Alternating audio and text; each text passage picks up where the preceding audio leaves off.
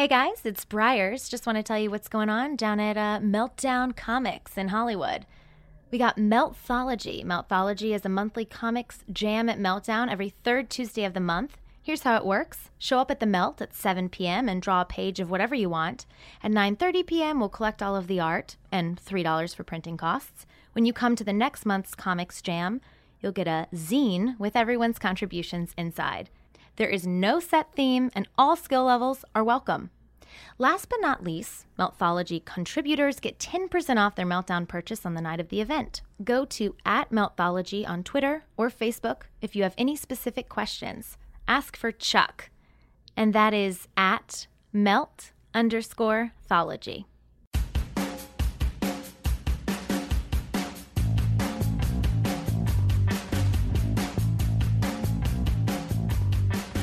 Hello, and welcome back to the next episode of Pod Sequentialism. I am your host, Matt Kennedy, and uh, we have a very special show today. We are actually recording on location with Lindsey Way in the Way Mansion in an undisclosed location. And um, so if um, if it sounds a little different than it usually does, it's because we're we're in an amazing place that I could not be happier to be in, and um, the acoustics are a little bit different than the studio. But uh, so if you notice a little bit of echo, please forgive us. The um, the content of the show is going to be so strong that you're going to forget all about it in moments. So I want to welcome you, Lindsey. Hi. Hey, so for the uninitiated, um, Lindsey Way is a fine artist who um, I'll be showing work next month in um, in February 2016 at La Luz de Jesus Gallery, and um, a completely new body of work. And some of you may know her from her band, Mindless Self Indulgence. And it's interesting because Lindsey is known in the art world for a diorama type work, and it's amazing stuff. And um, go out, Google it, search for it immediately. And the work that she's going to be presenting with us is of a, a more personal nature. And before we get into that, I want to talk a little bit about how you knew this was going to be something that you do. You know that um, you're you're a multiply creative person. You've got many different disciplines, and how did you settle on what you were going to do? When did you know, and um, and how has that affected everything else? Um, well, when I was a kid, um, I loved art. I loved drawing and painting and making messes, and I it was something that I did constantly. And you know, when you're a kid and you do something, you get encouragement, so you do it more and you uh, develop. And I just never had any doubt that I wanted to be an artist. Um, I got a lot of attention for it, um, which made me want to pursue it more. And, you know, I was a sad kid and I didn't have other ways to express myself. And uh, I wasn't particularly popular, but I was a good artist. So I just kept doing it. And where did you grow up? Um, I grew up in Ledyard, Connecticut, where Foxwoods Casino is. Nice. My mom has season tickets. Nice. I think for um, multiple performance. Uh, or she did until she moved to Arizona, but it was something that uh, she used to love going to Foxwoods Casino. No casinos in Massachusetts. Yeah, it was crazy when they built that. Um, I think I could be wrong. I haven't fact checked this, but Ledyard apparently has the most cemeteries per square foot. That would have been my favorite city in the world. Yeah, we like in class we used to do grave rubbings.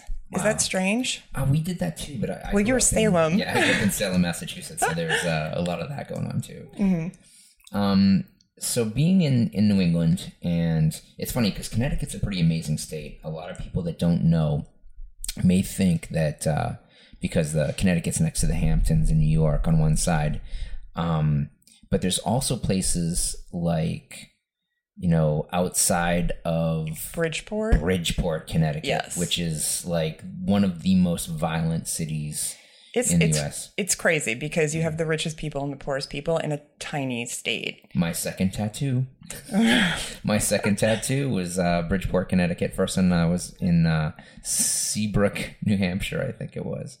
But um, so you've got a, a lot of there's a real divide line, like a, a social socioeconomic divide line, Yeah. and and it's cold a lot. Mhm. and you've got a lot of cemeteries. It's kind of breeding ground for for goth culture. for weirdos yeah I- and you know what i wasn't actually cool enough to be considered goth i was like I, I was still finding myself at that point Yeah. um and in fact nobody that i knew was was goth at that point Right. um i wasn't it wasn't like it is today where there was no access to counterculture Right. i thought i was really edgy because i wore doc martens Same here. Yeah. you know and since i was a poor kid and it was the era of grunge Mhm. um i could go to a thrift store and uh, you know express myself that way thank god Yeah. but other than that yeah there was no like well that's not true exactly my friend amanda had a girlfriend who had a mohawk and she was the coolest thing i'd ever seen Yeah. she had like 18 whole docks and i was like wow All the way up to the knee. yeah i wish i was that cool Yeah. i was not It's funny because I think that um, yeah, it is very easy for people today to kind of take that for granted. That um, certainly when I was a kid, there was there were no goths, and that sounds kind of funny to say Yeah. about you know coming from from Salem and from Lynn, but um, that when I saw the Breakfast Club, I didn't know who that goth girl was. Like it, Yeah. it was really there were like two types of people yeah you know in um in my high school it was kind of like you were either well i guess there was the jocks and there were the stoners and then there were just people that were in between yeah and that was kind of it and my friends were all pretty much all stoners and um we were all heavy metal kids Mm. and we would wean off into punk a little bit sometimes but it, it wasn't it wasn't like a, a, a really specific scene it was pretty general Yeah, I mean, uh, there was definitely like, the popular kids, but even um, going to shows and things like that, there was definitely a high. I never like those were the cool kids too, in a, in a whole other world. So I would bounce back between both and not feel like I fit in anywhere. Right. I w- I wasn't cool enough to be weird, and I wasn't like normal enough to be cool. So you kind of make your own way. So you you kind of navigate the um the rivers of I guess youth, and you end up going to you pick an art school when you go to college. Yeah, I, I, I went to Pratt. I got the, the fuck out of my town. Mhm. Um, and out of laziness or, uh, or, you know, good fortune, Mhm. Pratt accepted me early. So that was good. Yeah. They, they were the only art school I applied to. And one of the best illustrator schools in the country. Yeah. And I went to a portfolio day and they accepted me on the spot. So, Nice. and truthfully, I was obsessed with the Beastie Boys, who are from Brooklyn. So I um, packed my shit and, and got the hell out of Ledyard, and I never went back. Nice. Yeah. Now, uh, Pratt has a, a great reputation. like I say, as, as an illustration school, it's it's one of the best. And I got to imagine uh, who were your professors there? Um, I don't. I was a terrible student. I'll be honest with you. Um, college is a really difficult time when you grow up in kind of a chaotic family.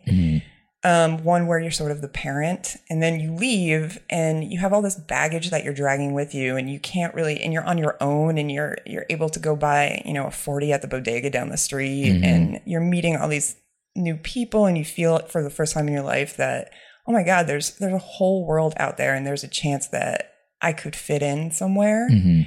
and then they're like okay you have to uh, study 20 pages of art history from the byzantine area and you don't give a shit about it. you know what i mean Yeah, yeah. so it I was just want to draw. yeah, Yeah. It was a struggle. And then there's also the, uh, I think we talked about this the other day, being a big fish in a small pond, Yeah. Mm-hmm. getting tons of attention in my tiny town for being, having, you know, artistic talent, and then going to Brooklyn, New York and realizing that That I need to get in line. Yeah, yeah. so, so that was, that was actually, that was, that was really, really challenging. And then, um, you do your best and then you know you don't have money. So you're you're painting on cardboard and your professors are giving you shit. And um overall i mean obviously it was a great experience and and i learned a lot and made a lot of friends. But um i can't tell you specifically what I learned at Pratt that made me like a better artist. I think it was just grinding it out and Right. becoming a grown up. Yeah, a lot of it is is just repetition. Yeah, Absolutely. and and the discipline that comes from repetition. yeah. But the I think the one thing that I've I've noticed um, in running a gallery where we have people that we get submissions from everybody. So we, we have a lot of people that have no art education and are complete um, self taught, and um, we've got people that are are art school graduates. And I just I always notice a, an easier comfort with composition comes with art school. That it doesn't necessarily get drilled into you, but everything you see and everything you're exposed to has not necessarily the same look, but it has an aesthetic that leads you to see the world in a way where you compose things that relate to classic pieces and that therefore you have a classic composition. Yeah, you know, I never I never thought about it um I like that but it yeah, 100%. And only now I'm starting to connect the dots. Yeah. And and I realize that oh yeah, I did that thing because it was directly influenced from the time I was studying whatever. you know? Right, right. Um I I wish I had paid attention more. I do. I think that's every student. Yeah. It doesn't matter where you go to school. It doesn't matter what you study. That it's at a certain point you hit that um, that maximum capacity to learn new things, and you hit that that point where you can't dedicate more time because you need to sleep, Yeah. or you had to work while you went to school, and you've got a job, and you would have liked to have taken the semester off, but you knew that tuition was going to go up if you took a, a term off. And I've always encouraged kids if they have the chance to take off terms in between, because then you get to put to actual practice what you learned. Right. But it's not always an option for everybody. No, and in fact, uh, Pratt didn't have housing my second year, so I had to have my own apartment, which meant I had to have my own job. Yeah. And um, yeah, I didn't have anyone to call when the lights went out. They just fucking went out. Yeah. We had we had a neighbor upstairs. This this guy named Jimmy. He was so sweet. He lived there with his mother. She, it's a little Norman Bates, but whatever. and he would bring us these bricks of polenta that he made, and it was in the wintertime, and they were terrible. Yeah. I'm sorry. I'm sorry, Jimmy. He's he's dead. Um, But they were nourishment. but we would we would take them out of the freezer and put them on the heater so that we we were so broke that when we came home they would be this like lukewarm pile of like semi polenta cornmeal weirdness and we'd just be like oh this is great I'm wincing, but I actually I took with me when I drove cross country with um with uh, one of my best friends from kindergarten when we both moved out here um shortly after high school and after a little bit of college, and we took um top ramen noodles yeah you did and we did not put them in water. We just spread peanut butter on them and Ooh. ate them raw. how is that Horrible. um, I, I'd I'd actually encourage you to eat styrofoam before I would encourage you to eat um, raw top ramen noodles. But um, yeah, I mean, and then when we got out here, I remember there'd be like advertisements on television for like three cheeseburgers for a quarter or something for McDonald's, and we would go and buy like twelve cheeseburgers and stick them in the refrigerator just awful but i mean it's it's what you do you know like like you say it not everybody has a resource to fall back on. Not everybody even i mean even people who do have parents to call don't don't necessarily have the the ability to do that. Yeah. And so that becomes i think uh it has to i would imagine being in new york. And another thing is like a little bit of a segue. A lot of people have always seen los angeles as like that city to come to you know it's like regardless of where you come from you go to chicago. If you're from um, indianapolis you know if, if you're from if you're from north of boston maybe go to boston but maybe go to new york. And so new york being you know one of the largest cities in the world it's easy to move there and just get lost. And so navigating that and finding who you are in a city like that coming from a much smaller city um, there's a story in that too i'm sure. It was I don't know how I survived. I don't know why I was never mugged. I can only assume that I lived um, on a street where I was surrounded by people who were doing the mugging. it was, it was doc martens yeah. um, I, I I mean, I guess it was part lucky, but you know, you moved to New York City. I was a virgin at the time. How, Of course, I'm not going to get any schoolwork done. Yeah. Like I can buy beer at Right. any time of the day or night f- for like a dollar fifty. You know. I, I was getting carded until I was about 40. So uh, that was never a Oh, I didn't. for me. You you sh- I should have shown you some places in Brooklyn. You'd be fine. Yeah, that's true. That's true. there was a there was a movie store where you could buy weed in the porn section Mm-hmm. and like some kind of wacky cartoon. One of the boxes would move to the side and a hand would come out of the wall. Oh my god. Yeah. I, I love these stories. Yeah. It's like the um ring the bell and the bucket drops. It- yeah. Yeah. Yeah. Yeah. So um so you make it through Pratt and did you when did you discover music? completely on accident. Um, I I actually took drum lessons briefly, hmm um, and I love playing drums. I absolutely love it. I'm I'm not particularly good at it though. um, but my roommate started taking drum lessons, and we had a kit in our apartment. hmm And incidentally, she was the girl with the, the mohawk and the, the giant Doc Mark Doc Martens. Like, Nice. yeah, she became my roommate later on. It was it was super weird. um, and I love her.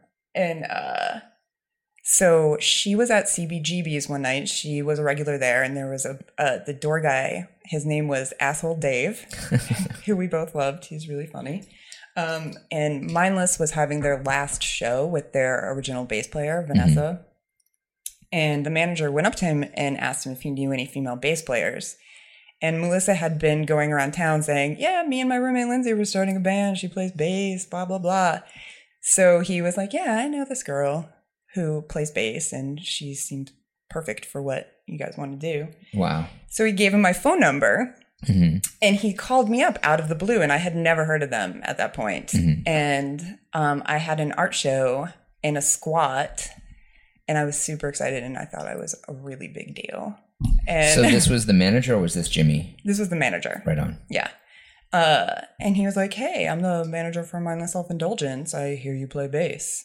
And immediately i got the heebie jeebies like there's like i've seen so many after school specials where I felt like he was going to invite me over and have me perform for him topless. And Right, right. It's the Irene Cara scene in Fame meets Yeah. Dawn, Portrait of a Teenage Alcoholic. Yeah, it was too weird. I like, how the hell did you get my phone? Like, what what's going on? And by the way, I didn't even play bass at the time. I lied. Right. So, um, he showed up at my art show. I got off the phone. I was like, "Listen, this sounds cool and everything, but I'm going to my art show." And I told him where it was, and he showed up. And at the time, I was doing these like really dark illustrations. I think one was called "Grandma's Dead," and it was like my grandma.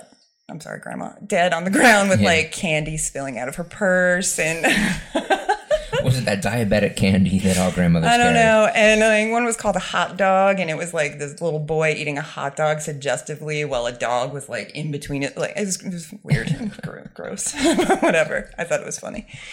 So he was like, "Look, you're doing this dark, weird art. You mm-hmm. probably like this dark, weird band." Mm-hmm. And he gave me the CD, and I knew right away that you know it was Jamie Hewlett on the cover. Yeah. And so I, uh, uh this band is probably awesome. They have Jamie Hewlett, you know, because I love Tank Girl. I, I have a tank girl tattoo.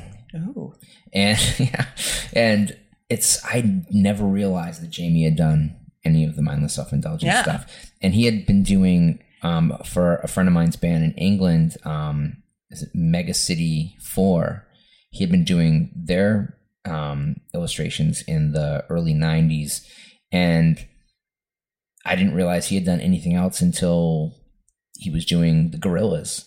Yeah. And it's funny because I've I've I've been listening to mindless self indulgence for years, and it's funny because again, like you talked about knowing some earlier before before we started recording, we started talking about knowing somebody from a certain um, context, yeah. and then being like, "Oh, you're the person who does this thing that I like," and um, like I, I think I'd known Jimmy for a couple of years before I realized that that was his band, and the same thing as like um, Chantal and Morningwood, and, and I was just like. Isn't that Oh the, my god! Like that I, lo- I love that band. That's amazing. Yeah. Isn't it the best when you realize, holy shit, there it's like two entirely different entities. Like, yeah. The person on stage and the person in real life, totally different. Oh my god, Jimmy. Yeah. Yeah, J- Jimmy Urine for the uninitiated, um, the front man of mindless self indulgence. We're pulling the curtain back on Oz right yeah, now. we're gonna reveal. We're gonna reveal it. Um, and also, um, you guys did a comic together recently, Mm-hmm. and um, completely, completely different. Like I, it, it's mind blowing. Mm-hmm. Like the the different um, different aspects of showmanship and and personality. Both awesome. Both Yeah. awesome. That's all I'll say. Yeah, he's he's really sweet, sweet man. a very he's one of my best friends. I can I can say that. Um It's like a punk rock Pete Wolf, Peter Wolf. yeah, you would yeah, people are afraid of him if they just know him from the, the band and then they meet him and they're confused. It's great. Yeah, that's amazing. so you wind up um, getting this gig. Well, I auditioned, and so um, this was actually the best life life lesson of to this day. Mhm. Um, I uh, like I said, I lied about being able to play. Mhm. He said, "Okay, you're going to audition. Here are three songs that you need to play." Didn't even know how to read tablature. Mhm. Quickly called a friend who came over, tabbed out the songs for me, and I dropped everything, my social life, everything to do nothing but play these three fucking songs over and over. I would take my bass to work with me. Mhm. I would practice during my lunch break. Mhm. I barely slept and I had never in my life worked that hard. And I don't think I've ever talked about that before because it sounds like so, you know, oh, I lied and then I just did this and then I got in the band, but I worked my ass off to to learn those, to learn that thing and and it was so re- it was the first time I was like, "Oh my god, if you work your ass off, it pays It off." pays off. It, there's there's a um uh, there's a second lesson here though too. I mean, there's the um that you can't be afraid to gate crash. You know, like you, you gotta sometimes you have to present some. Yeah. You, you know, you you've got to put up a front sometimes to get where you need to get. Yeah. Um, being a I- quick study is very beneficial. That's, I mean, that's one of my superpowers too, and I am not afraid, afraid to lie to get a job. Yeah, but see, that's a survival skill you learn when you're a poor kid. yeah. No, it, it's absolutely true. You know, necessity is the mother of invention. That um, I think part of the reason why there's at least the perception mm-hmm. that um, most good art is is created by desperate people mm-hmm. is because I think it takes a level of desperation sometimes for people to motivate themselves into the space that they need to get into. Mm-hmm. It's, yeah, it's not, it's not, it's not easy. No. I'm wearing my pajamas currently, and I have been all day. Sometimes you just have to let shit go if you need to work. yep, yep. You got to dedicate the time to getting the stuff in for Yeah. the deadline. Now, Well, the the craziest thing too about the the mindless um, audition was that since I knew I was not going to get this job on on my amazing musicianship al- alone, and I had the sense from what I had heard from their manager that they were like a performance based band that I needed to do something to impress them. So um, I was so nervous, and we, we went into this tiny room, low ceilings, and um, we go through the first three songs, and I was I was okay. And then um, the second round through, there's uh, one of our songs is called Tornado, and there's a part in it that drops out for five seconds. And I had rigged up my pigtails. I stuck matches in them, and I had a um, film canister of Bacardi 151 in my bra, and a strike pad glued to the the back of my bass. And so I took it out of my bra, took a swig, pulled it out of my hair, and for some reason the planets were fucking aligned just right so that every part of this worked. And I blew fire all over the room, almost said Jimmy on fire. Mm-hmm. Everyone stopped playing, and that that was that. Gene Simmons, eat your heart out. Yeah. Amazing. That's And then, amazing. but yeah, and then I had to learn 60 songs in three months. Wow. So we could open for System of a Down. It was fucked up. wow, sixty songs. Mm-hmm. And how long did you have to to study that? Two months. That's a hell of a lot of. I mean, let's Three do the months, two math there. months? You know, that's like I'm telling you, and having that, like, if you had the opportunity to be in a band that was, I had never even been on a plane before. If you had the opportunity to be in a band that was opening for, you know, um, another major band, Mm-hmm. go on tour, live in a tour bus. Would you do? I feel like I'm Eminem right now. Would you do everything? I'm hearing the Eight Mile theme. yeah. Well, I'm going to take a break really quickly right here um, to hear from our sponsors, and uh, we'll be right back. And um, going to insert a, a little quick quick ad here for um, for people because I've been getting questions about this. That um, you too, advertisers, can reach this quality demographic by giving us a call. So we'll be right back with Lindsey Way and, and Pod Sequentialism in just a moment. Melt you. the school at Meltdown, where they teach you the skills to make comic books. Some of the current classes include creating comics, drawing comics for kids, and the art of inking. Coming soon, there will be classes for short film writing, drawing basics, and kids make zines.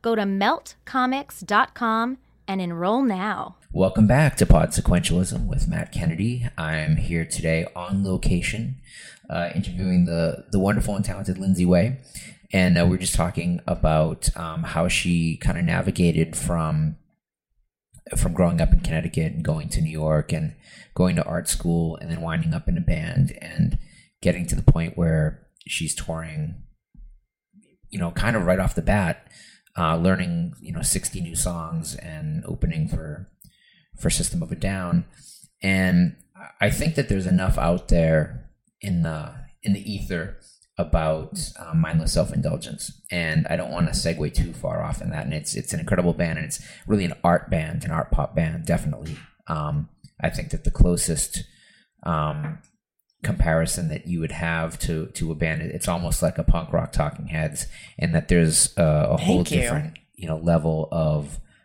concept behind the performance aspect. It doesn't necessarily mean you release concept albums, but um, what I really want to talk about now is doing two things because a lot of what we talk about on pod sequentialism is establishing you know that that DIY aesthetic of going out and just doing what you need to do and with with you and because you've got a, a, music track and you've got a fine art track that it's very easy to take something that's that's happening is very successful and then abandoning the other thing mm-hmm. takes a back seat and so when you return to something you either see it with new eyes because you've got more world experience or um or you you're able to use that that other thing as a great um, diversion from the thing that you that pays the bills. So you've got um, you know sometimes I know painters that will sculpt because they they feel like they have to walk away from painting or they're going to start to hate it. And so they'll they'll do some sculpting and they're like okay now I can paint again. And I was wondering how you balance like what is the balance that works for you in in between music and in fine art and the different modes of fine art that you can do? It's it's difficult because um, when I'm playing music, it's all about memorizing patterns. Mm-hmm. It's very math oriented, mm-hmm. and then obviously art is is more free and and personal and things like that because. Uh, it's it's it's hard flipping back and forth, especially yeah. when I go from tour to having an art show um, and that hasn't happened in a while, thank God. So um, I've I've been able to focus on art for a long time, but I didn't have time off from touring until I got pregnant and had Bandit. Mm-hmm.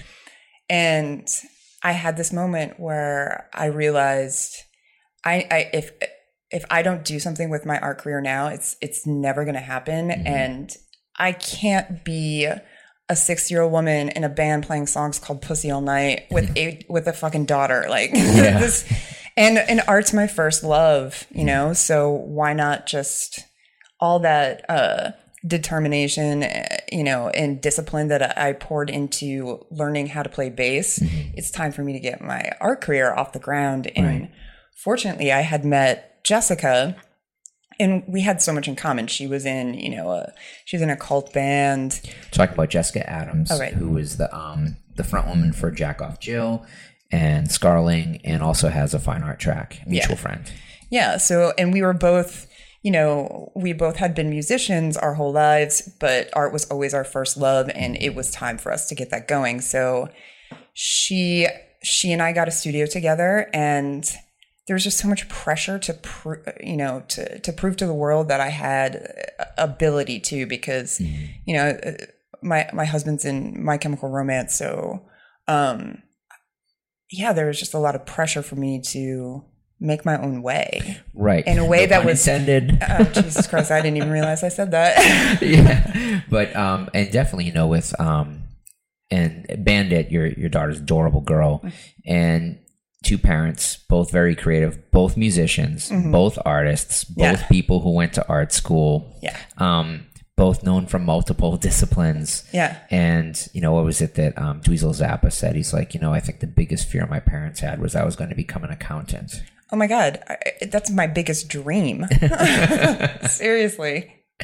So the, you know, because you're, you've got, you know, well, two things, you know, as an artist, uh, one thing that a lot of artists don't have is another artist in the room. hmm You know, that there are a lot of artists that work in seclusion. By having a friend like Jessicka who you can share a studio with, you've automatically got another artist in the room and someone with a very different perspective. But, um, And very, a really different personality. very different personality, very different type of artwork, and Mhm. yet a very similar art language, Mhm. so that you guys can communicate really well. And and then at home, you've got somebody who's also another artist who, if you, you if you want a second um, point of view, you can get that probably. And then I imagine that it's probably a case of of with two people who are busy and doing similar but different things that those Venn diagrams don't cross as often as I think as people might think. hmm No, but that's what's so great about it Yeah. because um, I get inspired by all of my friends in different ways that, and and it it always adds to what I'm doing. I mean, uh, the painting I'm doing for Shitty Teen that I'm looking at right now. That's the title of next month's show. Shitty Teen. The great thing about this, since it's funny because we this will be the first. Well, this will be the first show that we know going in that we're going to get a mature, a mature audience's tag on. But I knew that because the name of the show is Shitty Teen. I knew we were going to talk about that. I knew we'd get flagged on iTunes. Would Um, you really? We do. Oh my gosh, we got flagged on a show without a single curse word in it because we talked about gay superheroes. What? And I fought it. I fought it Good hard. you. know, I contacted iTunes and I was like, "This is ridiculous. How come we're getting you know?" Am I not supposed to be swearing? No, it's fine because I knew we were going to get flagged. So, Oh, okay. so yeah, you might not hear me swear, but um, now that I'm a mama, I can I can handle myself if I need to. no, no, it's totally fine. The, Although um, she dropped a swear the other day, and I knew it was for me. yeah, It was then you can't so complain. casual. She didn't even know what she was doing. We were we were playing a game, and she needed the color green, Mm-hmm. and she found it, and she goes, "Green, motherfucker!" And that, Oh, that's hilarious. and I I had to do everything not to laugh because if I drew attention to it, she would know that she just hit like a yeah, gem. Yeah, yeah. No, that, that's got to be a challenge. Yeah. But I remember too when um, you gave me one of the shirts for the show, and it's the um, you know that the double feature font, you know the, the Rocky Horror font and Shitty Teen, and um, and Band Bandit was like, "What's that say?" It, what did you say? You said it was like, "Oh, that says Pretty teen. pretty teen, pretty teen," and she Which and, actually is way more creepy. right, right. I know. We're like we're like older older people wearing pretty teen. Gross. I hadn't even thought about that. That's that's like so. That's like Richard Phillips. Yeah. But the um, you know, the great thing is like immediately, um, Banna's like, she's like, I can't read yet, and I was like, that's so adorable. and thank God. I know. I was, I was like, oh yeah, yeah, that would be a bad thing, right? hmm But the um, and I mean, that's also going to be informative too. I mean, you you now have a daughter, Yeah. and um, how old's Bandit? Six. So she's six years old. I mean, she is a, a human being. I mean, like, Oh yeah. I'm a, I'm a guy. You know, my my wife and I don't have don't have children, but um, I always feel like you know that my friends that have kids is a at a certain point, infants become toddlers, and then the toddlers become human beings, like real personalities, like people that you you know they're in the room. Mhm. They say something, it means something, Yeah. and it's not just that you have to pay attention, but that it's like I wonder what that little human being is going to say. Like you get really curious, Mhm. and and she's adorable and she's great, but she's like she's definitely got like a real personality. She's a very likable kid. Um, but that's gonna, in a way, and especially with this new body of work, um, where it's it's such personal work, and I'll let you talk about it. I'm not gonna I'm not gonna I'm not gonna blow the payoff.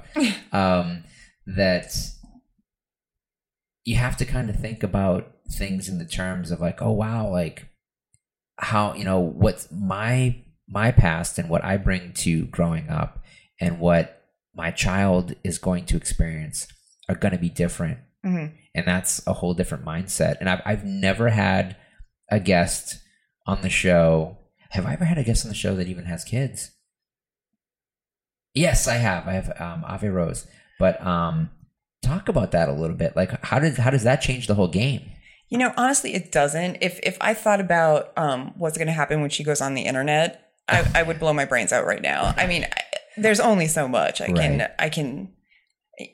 I hope that um, we will guide her Mhm. And love her, and she's gonna she's gonna have certain tools to navigate um, the hellhole that Mhm. is the internet, and and I- I'm hoping she'll be able to take everything with a grain of a grain of salt, probably Right. better than I ever have Right. been able to, you know? So, and it's at some point, it's the truth. Some like what what I'm doing, if what I'm putting out there, hmm that's the truth. And, Right. and maybe it's not pretty, but you know, it's just one. Tell everybody what it is. Um, I saved every high school note that I had ever had, and I'm still friends with um, a bunch of my friends from high school, which is kind of crazy. And they had somehow kept my notes too, and they sent them back to me. And so I've been going through them. I have boxes, and I'm taking the notes and I'm painting over them. But um, it's been really interesting because some of them are really sad and some of them are really funny and Mhm. i hadn't i hadn't i had felt so disconnected to who i was back then because Mhm. i've changed so much i mean everyone changes Right. i hope you Yeah. know um that it actually it kind of made me fall in love with with teenagers again Yeah. because i i feel uh, connected again I, we I we talked about this. We talked about Yeah. how um, you know I'm I'll be 45 this year, and I hit that point I think a couple years ago Mhm. where I realized that I was now old, older at least. yeah That teenagers scared the living crap out of me. yeah That they're they're all bigger than I am because I'm only you know like five foot five or something on a good day yeah and that these kids are younger and they've got because when you're young you, you don't realize what you have to lose so the the likelihood of kids doing something as i did when i was a kid something mean or something careless or That's another something thing. stupid or something violent Yeah, I was I was a shitty teen. I was a fucking shitty, shitty teen. So, you know, in, in playing in a band too, where your audience is teenagers, Right. right? So, and uh, the kids that typically like MSI are, are more uh, like, I guess I say this with so much love because, um, like kind of outcasts Yeah. their school and we give them a nice place to fit in. And, um, and because of who I'm married to, there's people like to uh I don't know, like to throw shit at me sometimes. and that's okay. Um I'm like I, I'm absolutely fine with that at this point, but um yeah, they can be fucking scary and unpredictable and then there's the sadness. You know, I just want to hug them all. It's just so much sadness that I'd never really now reading my notes Mhm. it's just I get it more personally now because you want to hug yourself I from that era did, and I was not a fan of teenage me, and Yeah. now I'm like, oh, yeah you had a, you had, and I did. I had a really, I had a really tough childhood. I didn't have, you know, a dad. and, You Yeah. know, my mom was in mental hospitals my whole life, Mhm. and I was on my own. And and it's crazy when you have all these like legitimate things that you're trying to deal with, Mhm. and you read your notes knowing in my brain that this was going on. And i'm talking about i'm fat. How do you make yourself puke? And meanwhile my mom's in the hospital. It's Yeah. crazy yeah. because you can't deal with the the bigger things. You're just sad right right. you know?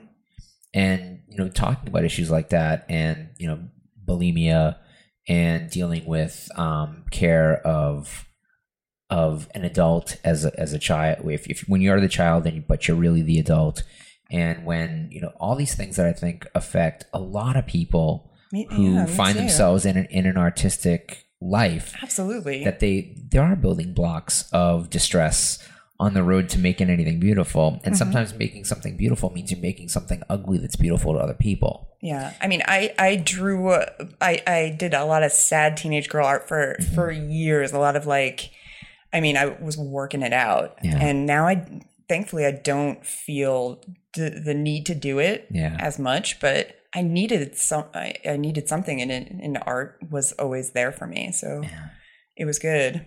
I'll, I'll show you some of the stuff that I've I've been able to keep over the years. Yeah. and it's funny because it's you know we're both New Englanders for sure, but um, you know the the different generations and different times, but it's there's a unity there. I mean, the, there's a reason why we we end up finding the people that we find in Oh, life to hang out with and become friends with, and a lot of it comes down to have we all like all the people that we know and hang out with there's there's a certain archetype that's in all of us that has just grown into a different type of tree a different type of bush. And um that that that creativity or that respect for creativity and then like taste like where where our tastes take us. Um you know we talked about and, and i mean it's i don't think it's possible to not talk about david bowie right now. But um you know that you talk about it's like every guy you know is crying because David Bowie is dead, and it's, I'm one of them, you know, and, and it's and it's like why why why is it this this guy that that was you know a a really effeminate male has affected like all these kind of masculine guys, and it's because you know he's the guy that said it was okay, Yeah. you know, and he was there for everybody. I mean, not just he was there for everybody, literally everybody. If there was a wall that you needed to break, he broke through it. And I think you know, he, incredibly talented guy who's left behind an, an amazing body of work. And I think we all hope that we have some kind of legacy, and no one can touch the legacy that he's left behind. But um, you know that taste is is valid. You know, it's it's that the line from the um from the the book by by um oh my gosh now i'm gonna i'm gonna completely blank out here but um high infidelity it's like the, these things have currency you know Yeah. your top five records your top 10 movies Mm-hmm. um the comics you read it's like the things that you collect mean something It And- does. and that that's what forges these these great friendships that people For have. me though, it's uh, I I can smell a broken doll yeah and all of my like uh, oh you understand uh, Yeah. you know?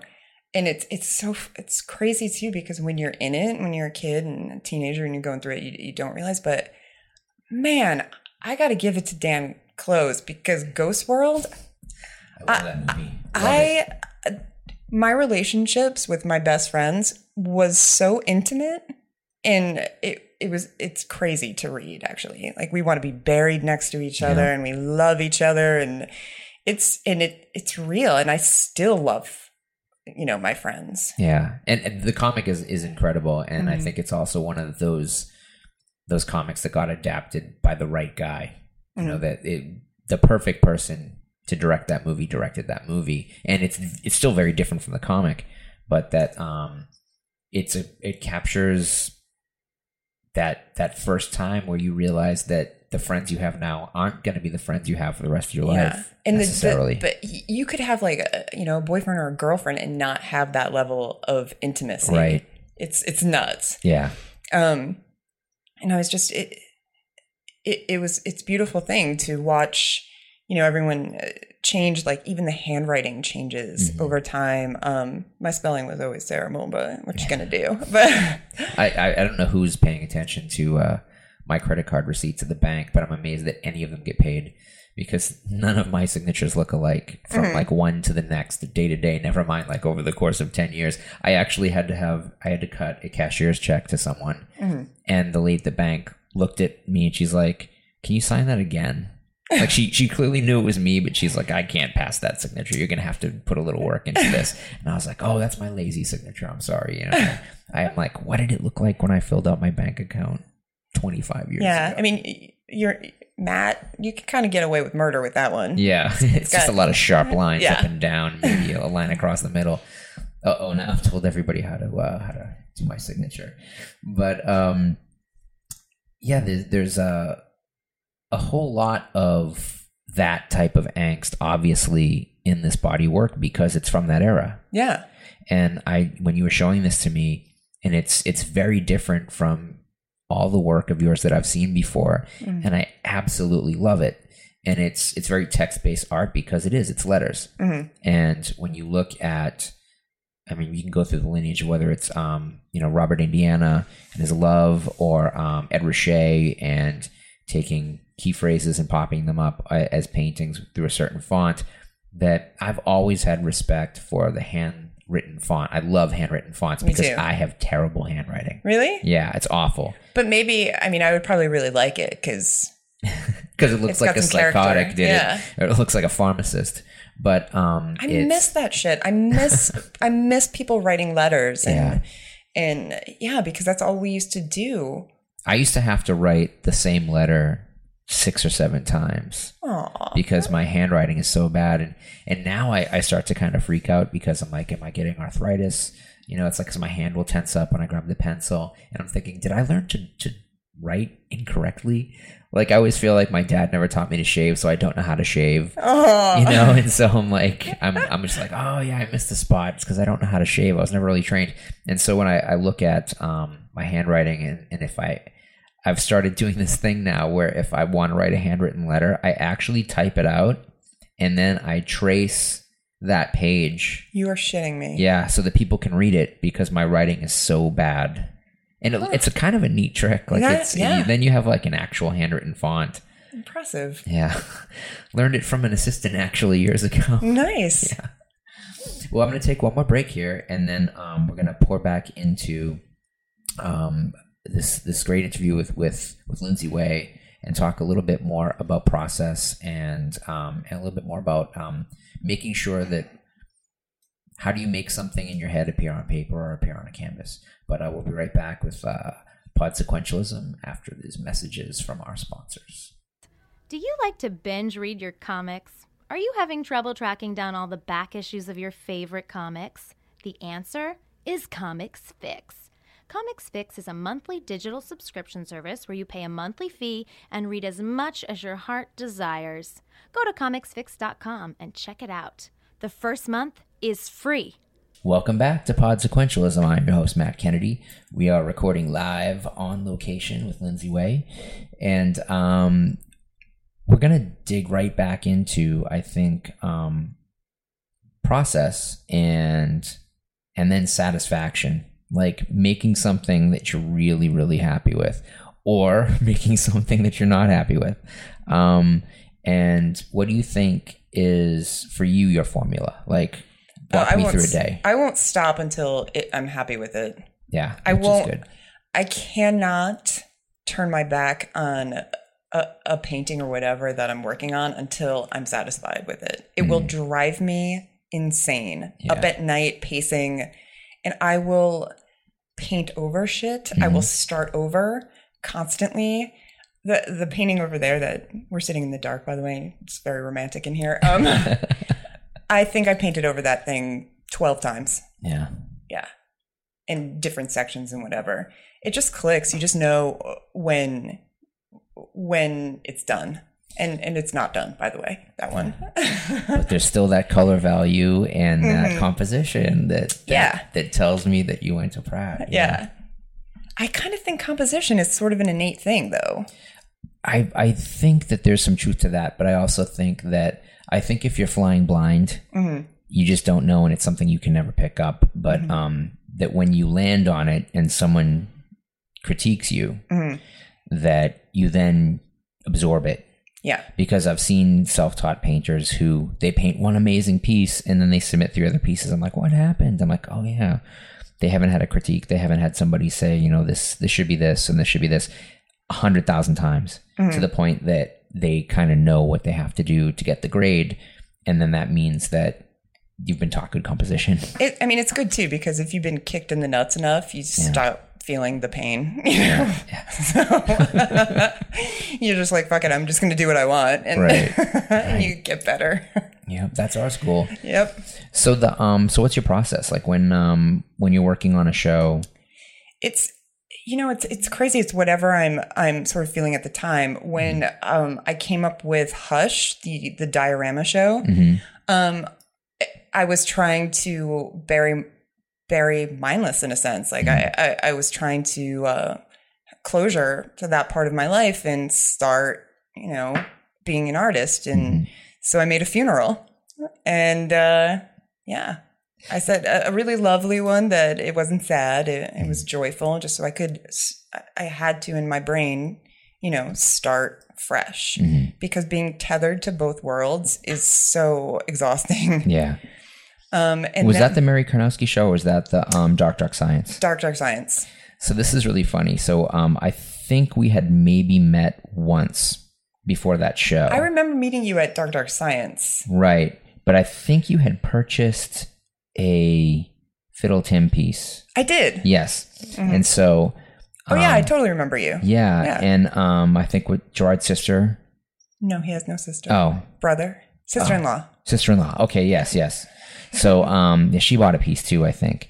And Billy and I got to the Dark Dark Science show before it opened, I remember that. and we rehung two pieces that had fallen off the wall. Oh Jesus Christ, what a nightmare!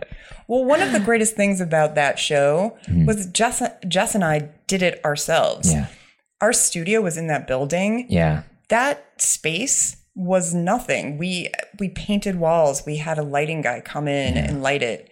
Um, yeah, and it was a great show. it was amazing, and it was a great turnout. Yeah, But the um, I had never seen your work in person before that, and I- it was mind blowing. it. I each piece took about a month. hmm and I was determined to make something that I was proud of and that would cause the viewer to linger. hmm Because I find so often that when I go to shows, um, you just like, oh yeah, that's great, and then you move on, unless there's something about it that you really like, and you'll poke around and see. But um, I wanted to tell a story. I felt like I had so much to prove, um, and uh, I was really happy with it. These were like for people who don't know that like giant terrariums in a way Mm-hmm. that All hand cut hand cut paper. paper. and the size on them was was magnificent but the way that they were encased like these semi-round Do you know why I did that? no They were the shape of um, Trivia Pursuit pie pieces. oh my god And my fantasy was that I could show them in the round. right Yeah. wow that's that is high concept Yeah. and these these were magnificent and um and then you you were able to follow up that show with a The- show The flu. yeah Yeah. Which was which was great too. But um I I had two months to do that show. She Wow. she had booked someone who passed. wow oh yeah and um who who flaked and so i uh i again i was like i'm gonna do it. And um i bust my ass and and i was happy with that show too. Yeah that was good. incredible. And then yeah, uh, we moved and i had a studio space in my house and i just really missed painting. Yeah.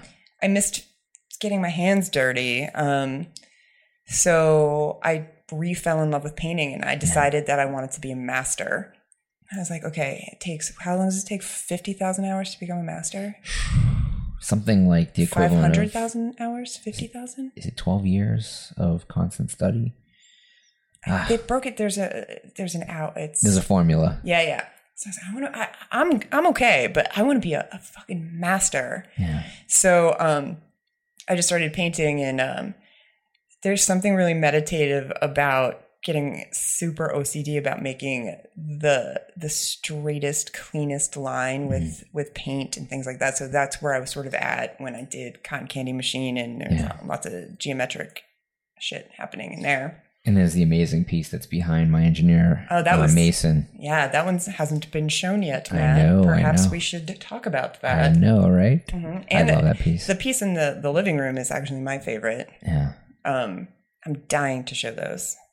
But anyway. i'd be happy to Okay. i'd be happy to So um so then this show came up and I wanted to be free and do something quick and dirty. hmm And I wanted to for the first time it was okay for me to uh combine like the feeling of like my band and MSI. And, Like that was another thing too. I'm like I'm in this I'm in this like crazy band where I'm known for this thing.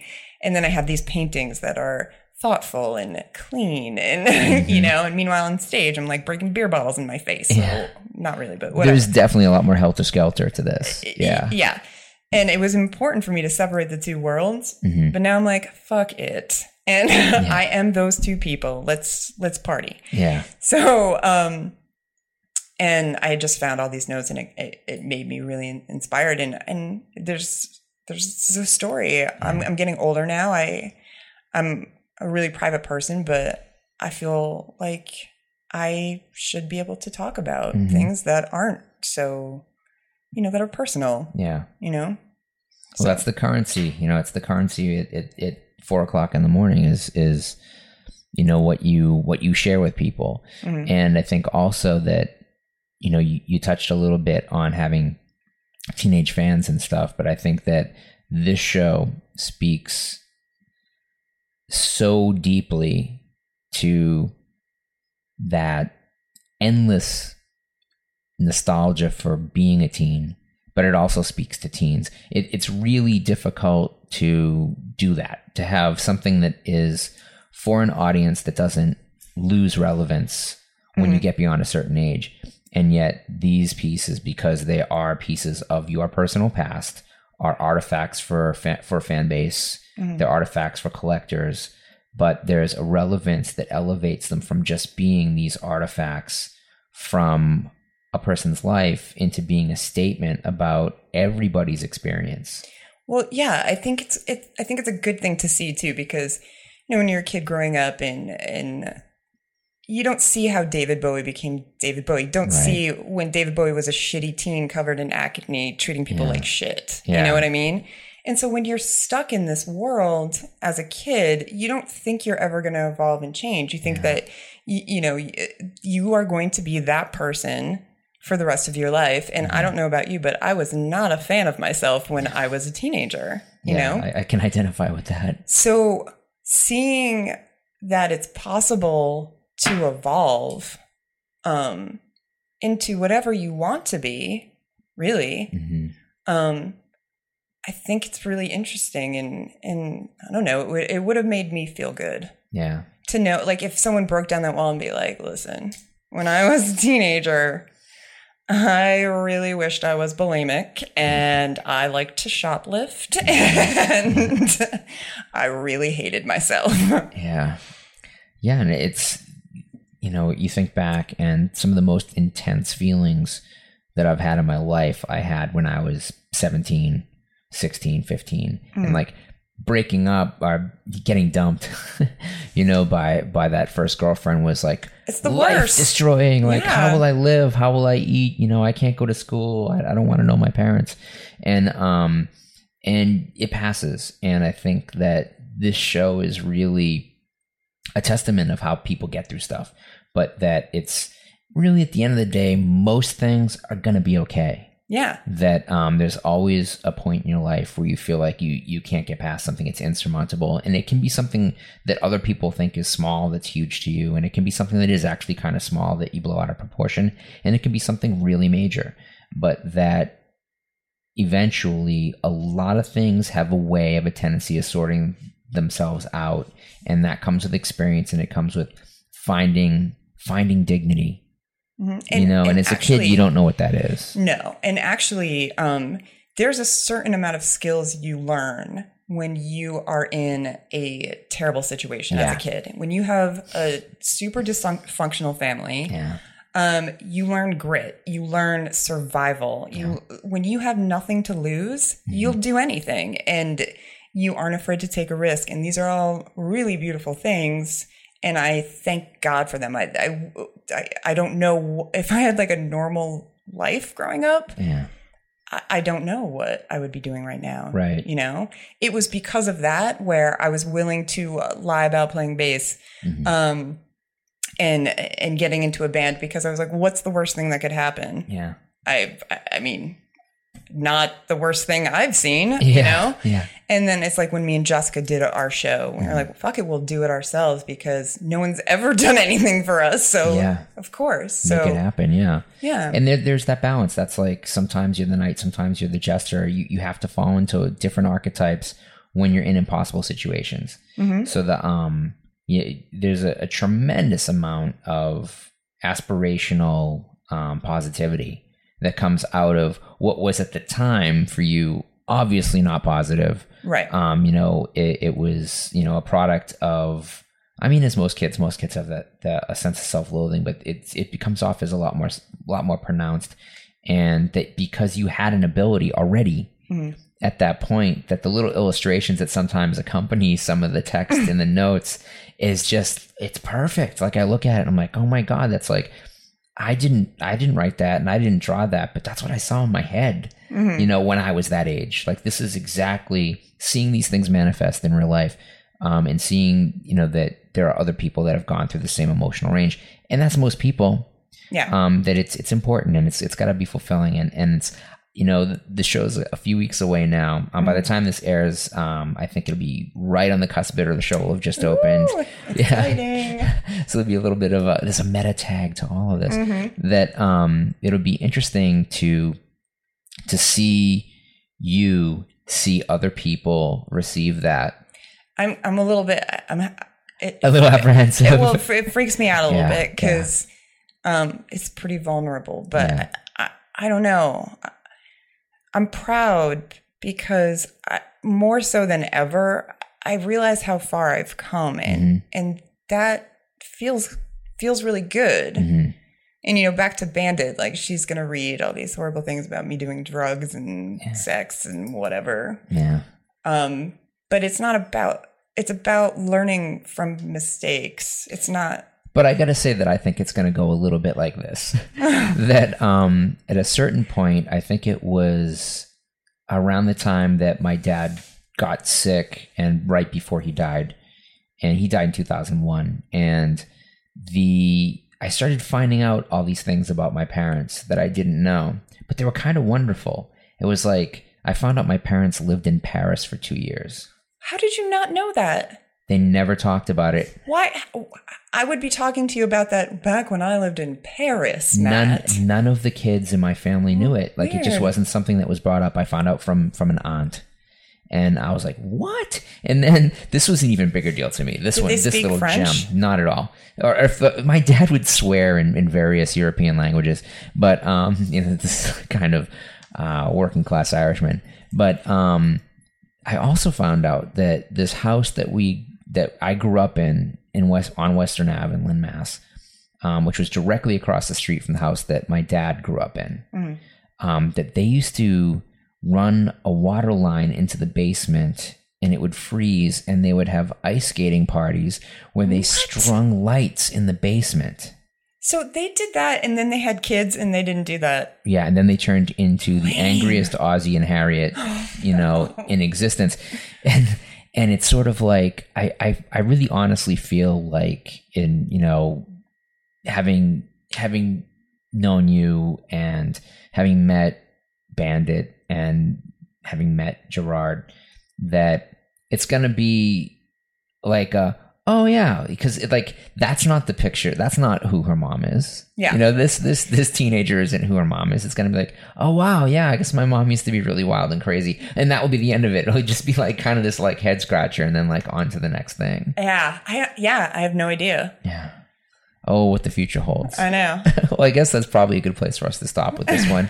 and um and I want to make sure that um you know we get some information out there. Like if, if people are looking to find you online, there, there's obviously there's there's um probably mindless self indulgence um website, There's my website, lindseyway.com and Twitter. and that's the important one. And um and our obviously she's got um the show at La Luz de Jesus and um laluzdejesus.com. I'll spell it L A L U Z D E J E S U S because sometimes people can't figure it out. And um you've been listening to Pod Sequentialism.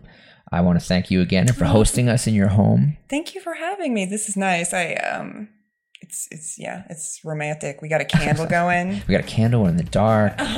You know, it's just the light of the silvery moon. Yeah. well, thank you very much. And um, everybody, we uh, hope you'll tune in again next week for another episode of Pod Sequentialism. Yay. Thank you. Thanks.